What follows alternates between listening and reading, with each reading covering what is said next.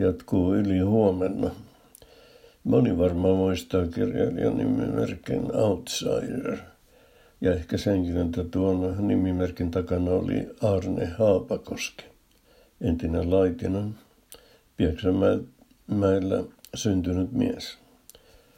Outsiderista taas monen mieleen tulee Kalle Gustav Korkki ja hänen savolainen naisiin ja viinaan menevä kumppaninsa Pekka Lipponen, joka on Rantasalmen tunnetuin asukas, vaikka puhtaasti fiktiivinen onkin. Hieman äänkyttävä Lipponen oli oikea tittelimagneetti, prinssieversti ja ylipääjohtaja muun muassa. Outsiderin kertomissa seikkailuissa Pekka on päähenkilö Kalkosta Korkin aseenkantaja lainausmerkeissä. Itse seikkailut tulivat suurelle yleisölle tutuiksi muun muassa radiokuunnelmina, jotka olivat niin suosittuja, että kuunnelman aikana jäivät työtkin kesken. Ei tosin kovin pitkäksi aikaa, sillä kukin kuunnelma kesti vain viisi minuuttia. Jaksot päättyivät Jalmari Rinteen lausumiin päätössanoihin. Jatkuu huomenna ja joskus jatkuu ylihuomenna. Radiosta Korkki ja Lippanen siirtyivät elokuvaan ja samalla muuttuivat heitä esittäneet näyttelijät. Radiossa Korki oli Vilho Ilmari, jonka ääni sopii hyvin rooliin.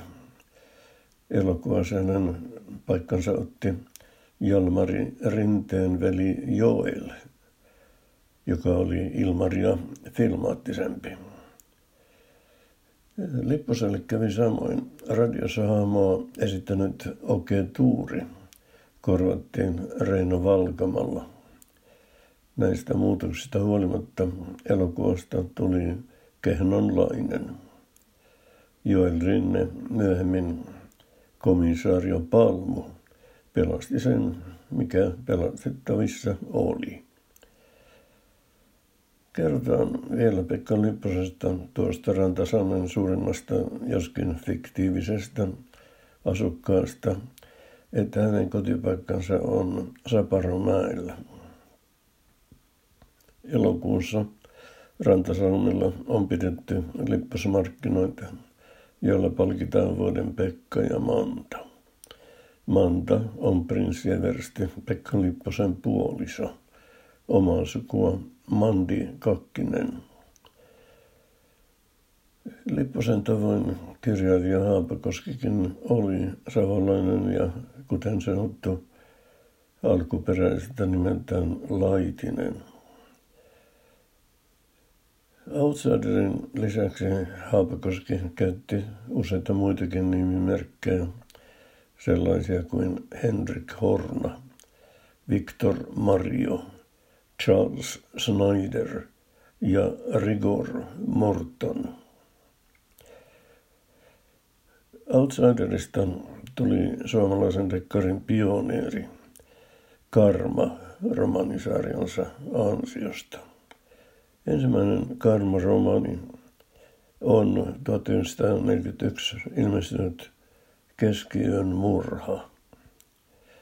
Jos, joistain antikvariaateista se voi hyvällä onnella löytyä, niin kuin voi löytyä moni muukin niin sanotun kioskikirjallisuuden teos.